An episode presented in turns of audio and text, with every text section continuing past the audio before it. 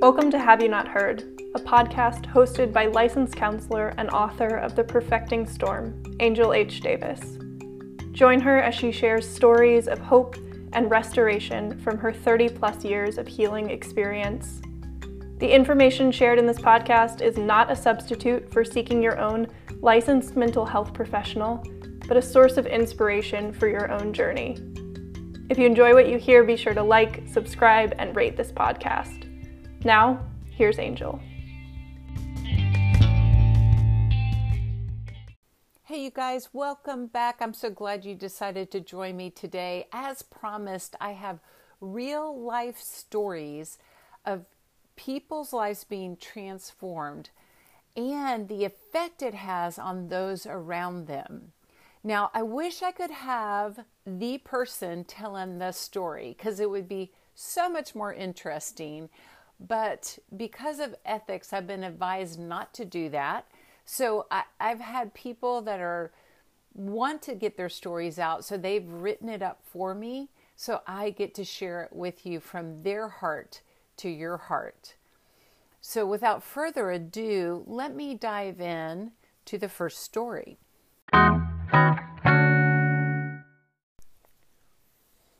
Well, you guys, I was going to share another story about one of my first clients that had miraculous healing based on the integration of Holy Spirit and psychology.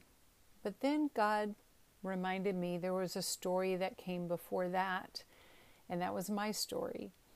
And the reason why I could offer this integration to my clients is because that integration is what healed me. So, my healing happened through our marriage story. I was miserable in our marriage. It was stale. We didn't communicate well. We were basically like roommates.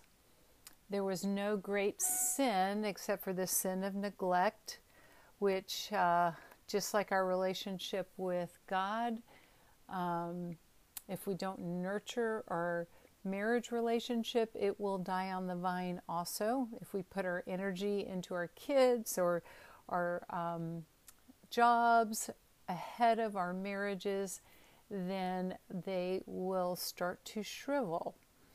But even before that, what had happened is I had gotten off the vine in relationship with God. But I didn't know that was the problem. I thought the problem was I was miserable because my husband didn't treat me right. So I went on a journey to try to fix him, to change things. That did not work. He is a kind of stubborn guy. He will not be manipulated by my great manipulation tactics, which were not godly at all. They were out of fear.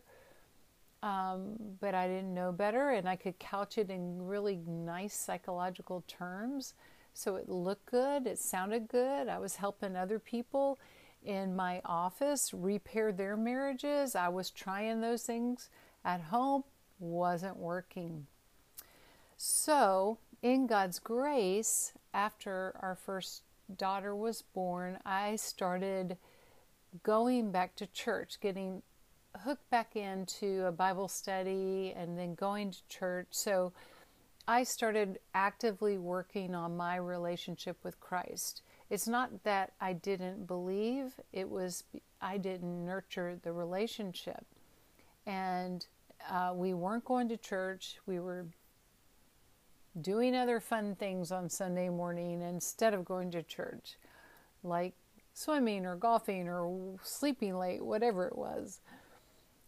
So, as God, in His mercy, was bringing me back into the fold, I started reawakening to faith. And as I talked about with Carolyn, she was instrumental in introducing me at that time to prayer. And so, started um, pressing in with prayer and reigniting my faith.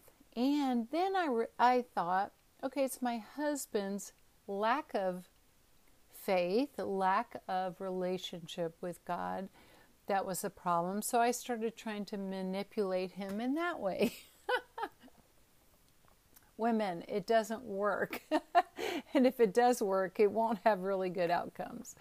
We cannot, we do not have the power to change somebody. We do have the power to influence, and I'm going to talk about that in other podcasts, but um, I was literally trying to make my husband be a different person.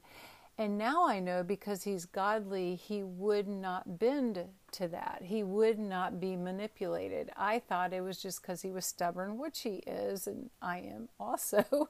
but that's not the bottom line. The bottom line is he wouldn't be manipulated. And that left me feeling hopeless, like nothing can ever change and nothing can ever get better. Do you see the picture? I had tried all my psychological stuff. And of course, because I'm a psychologist, I was working on my own psyche. I was going, did some counseling kind of stuff and working on my own issues. Um, and yet I had so many blind spots I didn't know I had. But as I journeyed on that, and then as I got back in faith and I see him not changing, I think it's hopeless and I think our marriage is dead. So I decided we needed to get a divorce because I didn't see anything changing.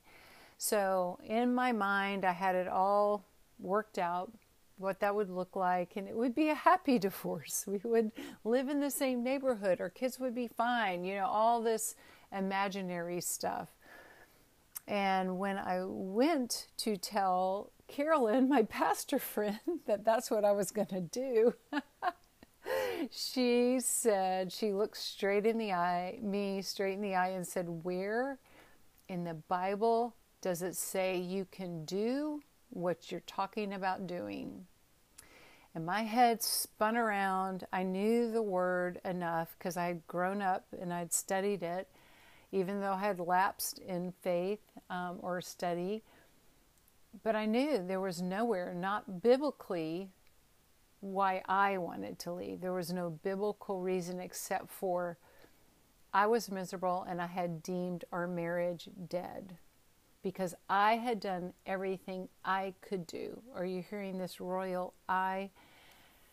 So she basically said, You can't do it, not if you want to obey God. And I knew she was right. It was a very, very um, pivotal moment. And I thought, I am stuck and I'm going to be miserable the rest of my life. So I decided to be obedient very rebelliously and very miserably.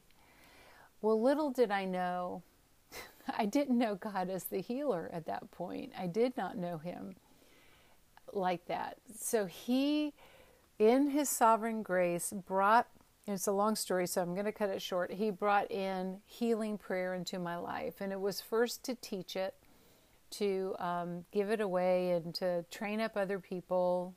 And again, we alluded to that in our last podcast. And as we practiced, I began to get transformed. Romans 12:2 says, "Be transformed into a new person by the renewal of your mind." Well, that's what started happening. I started getting the lies I believed about myself. I wasn't enough. I'm not good enough. I'm not worthy enough. I have to earn love. There, I had a fear of abandonment, rejection. So anytime my husband would look at me wrong or wouldn't say the right thing, that's the lens that I saw it in. And it just reinforced that he's going to leave me, he's going to abandon me, I'm not good enough, all that stuff. Um, so that played out a whole a whole scenario in itself. But as God started healing me, I started seeing myself different and then again empowered to believe I deserved better. So that was the next step. I deserve better.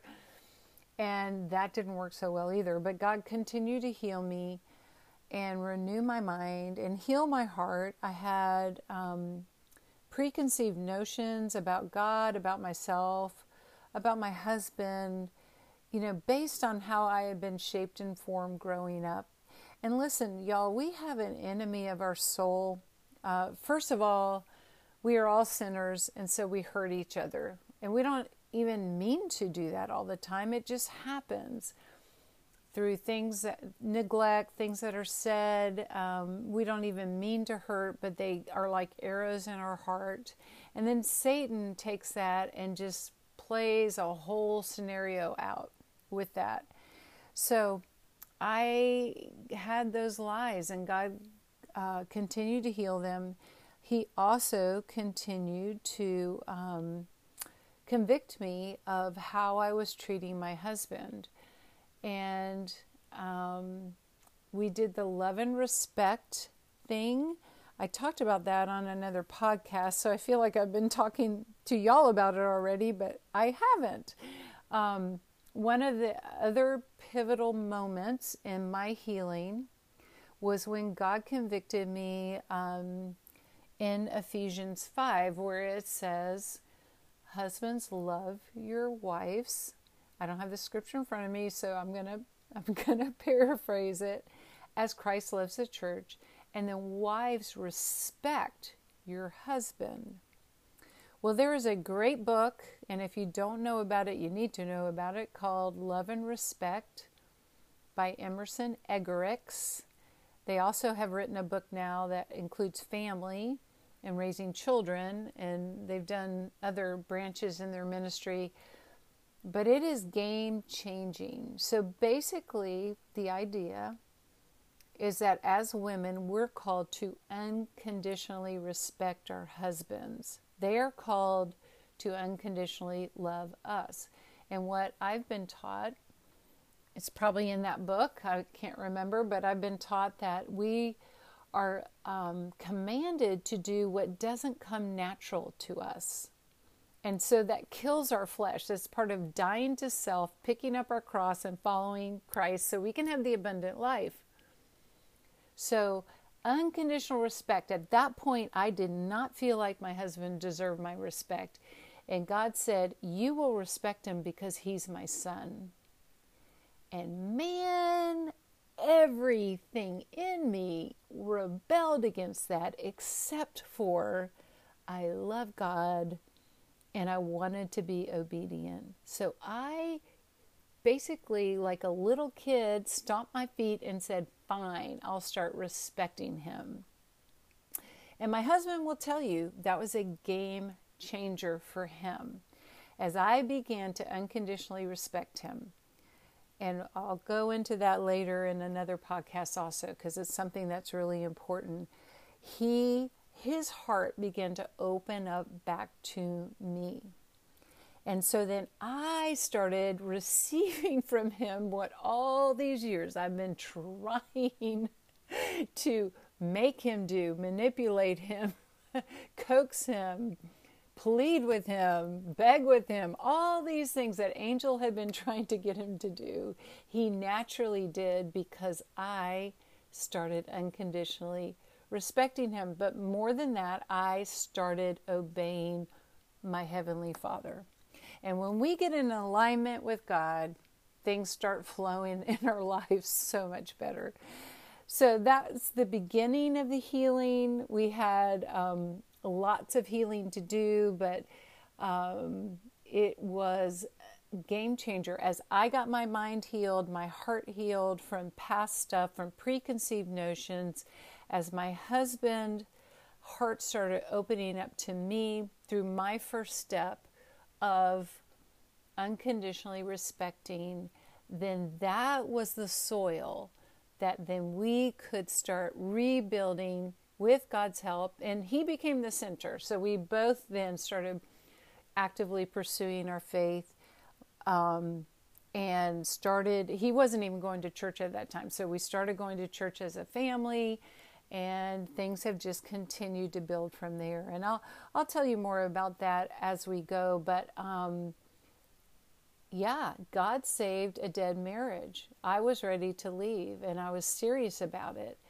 And my husband knew it, and God brought in the provisions. And where I thought nothing could change, and remember, I was helping people repair their marriages in my office. I know human nature, but I didn't know God's healing at that time. And now I do, and it is miraculous. So, we often talk about how things would be so different for our daughters who are now grown. One has a um, our first grandchild, but I remember our oldest daughter, the one that's married, um, talking about right before her marriage, just saying, "Man, I'm so glad." Y'all work this out because this scenario would be so different for me if you hadn't. So that's one of the fruits of um, us sticking it out and letting God do what only He can do in a heart. Thanks for letting me tell part of my story. Let's hear from Sally. I am the oldest of six kids and a pastor's daughter. I grew up in a big church in a small town. To say I was a people pleaser is quite an understatement. Here's one of my recent stories of healing. About a year ago, I was down visiting my sister. And to give you a little bit of backstory, we were very close growing up, and she had been a big help and support to me during my divorce. We have very different personalities. She's a go getter, a mover, and a doer. I am a helper, which means I tend to put the focus on others and to help the hurting. I like to focus on emotions. My sister, almost the exact opposite. She's matter of fact, no fluff, what is done is done, and then move on. So, my sister and I have had some arguments in the past, none of which have ever really been resolved. Can you see where this is going? In my eyes, I saw myself as her target. I was constantly trying to please her or win her over. Cue the people pleaser in me. And how she reacted to me triggered my belief that I was not enough, that I had to prove myself. The more I tried, the less results I seemed to get from her. I never got from her what I wanted, what I would give her. So the enemy was trying to tell me through my interpretations of her actions if you aren't pleasing others, then you aren't enough. So I ended up feeling rejected in capital letters. So one day we were visiting about a year ago and it all hit the fan we got in an argument as we got lost on our way home from a fun family trip with our kids. Something was said that just set me off, and that was it. No more Miss Nice Girl for me. I lost it. I saw red. I started yelling, and all hell broke loose. Literally. We went back and forth for all my kids to hear. Finally, my sister pulled over the car and we all calmed down but we drove home in a very uncomfortable silence, not talking about it. I asked her if we could go to counseling to discuss it, which at first she declined. My anxiety was out of the roof. I vacillated between believing she, we would never have a relationship again to being so mad at her and her selfishness, or at least what it appeared to me. So I kept praying and I got my own help. I kept dealing with that lie inside of me of what's wrong with me. I let God search my heart and change my mind, which helped me be more patient as I prayed for God to turn my, my sister's heart. Before, the anxiety was so high that I just felt this compulsion like we had to do it, we had to do it, or else you know, meaning something bad would happen.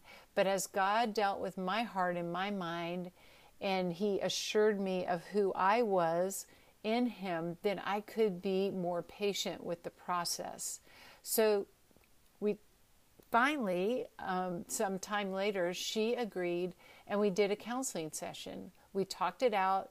We came to an agreement about boundaries and, and you know, our different personalities. We began to understand each other in a different way. And it took some time to feel normal and comfortable around each other again. But through prayer, time, and space, the Lord has done a mighty work. And now we can have fun again together. Now it's like it used to be no more barriers, no more walls, no more self protection. So when we both gave God the room to work, her in her way and me in my way, and I didn't demand for her to be like me and vice versa, he showed up in a big way. And now I have my friend back who also happens to be my sister. This story is from a middle aged female. She's a mom, she's a career woman, been married for a while, has done life and done well through life, and yet she was struggling. We're going to call her April. Here's what she has to share. I will never forget the wave of nausea and thoughts in my head when my mother convinced me to meet with her counselor. Just describing it now brings back the physical sensations of the overwhelming fear, you know, it's like when you smell certain foods that bring back the feelings of pregnancy. My mom's words brought on thoughts that were so thick and powerful, I felt like I would smother. She assured me across the lunch table that she had made so much personal progress through her counseling experience, which offered a combination of sound psychology with prayer, which allowed the Holy Spirit to be the counselor, as he says he is in Scripture. It was certainly different from her and my previous experiences with counseling, not like we hadn't been before. But at that time of our conversation, all I could feel was nothing. I felt flat, empty, blurry, nothing. However, what my feelings were lacking, my body made up for. My body was experiencing all kinds of things racing heart, sweaty palms, pit in my stomach, constant feedback from my body that something bad was happening next or was coming next. I braced against it instinctively. Survival mode had become my normal. Each day I lived in a state of preparation for the next wave of tragedy that would come and surely this time would wipe me out for good. That's what it felt like. Nights were filled with blurry visions and recollections of fragmented memories that I kept trying to piece together but couldn't quite make sense of. And it just made the anxiety increase.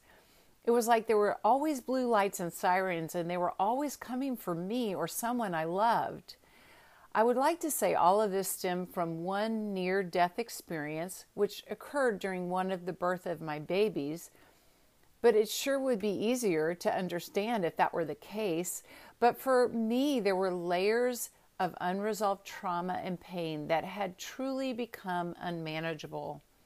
All of my life, I had tried to compartmentalize each event and file it away in my mind under a neatly printed and cataloged category divorce, addiction, eating disorder, death, domestic violence. But this near death experience didn't fit under one category. It was unexplained, unexpected, and not an outcome of a cause and effect relationship. For the first time, I could not explain it. I could always explain the other life events. The divorce of my parents happened because two people couldn't have a meeting of minds.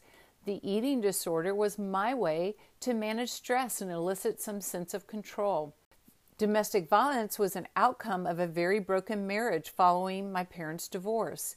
The alcoholism and drug addiction of family members was a result of a family history that plagued us from generation to generation. But the near death thing eluded me. Hadn't I exercised, watched my diet, gone to church, prayed, been an obedient daughter? weren't these the things that you did to maintain and guard your health? Didn't God see my efforts to please Him? Why would He let this happen after everything else I had been through? I didn't even have the courage to voice these questions out loud. They just went round and round and round in my mind. Looking back now, I don't think I realized how deeply embedded these thoughts were in my soul. They became like a background program, always on. I'm here to testify that the counseling I was so skeptical of, which included psychology and God's ability to heal through the Holy Spirit, ended up saving my life. Not only did it save my life, it restored a sense of equal, equilibrium and purpose. And it affected my family positively. I want to share briefly uh, the transformation that occurred because of the God ordained meetings that took place between a human counselor that allowed the Holy Spirit to be the counselor and me, a broken, hopeless woman. As we went through key memories of beliefs that have affected me, I came to understand and live in these truths. Number one, through the journey of healing, I learned that God does not require my constant striving for approval. He is quite satisfied with the work his precious Son did on the cross for me. In closing, I want to say I am so enjoying access to Angel through her podcast.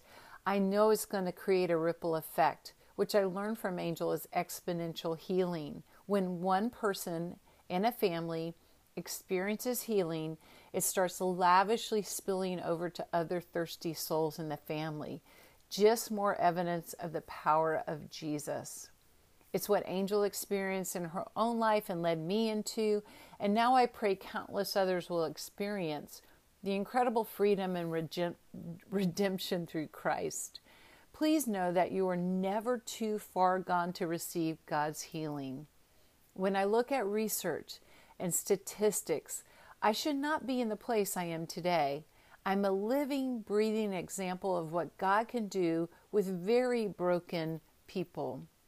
One person saw the possibility in my wreckage and spoke life over me and led me to Jesus, who is life himself.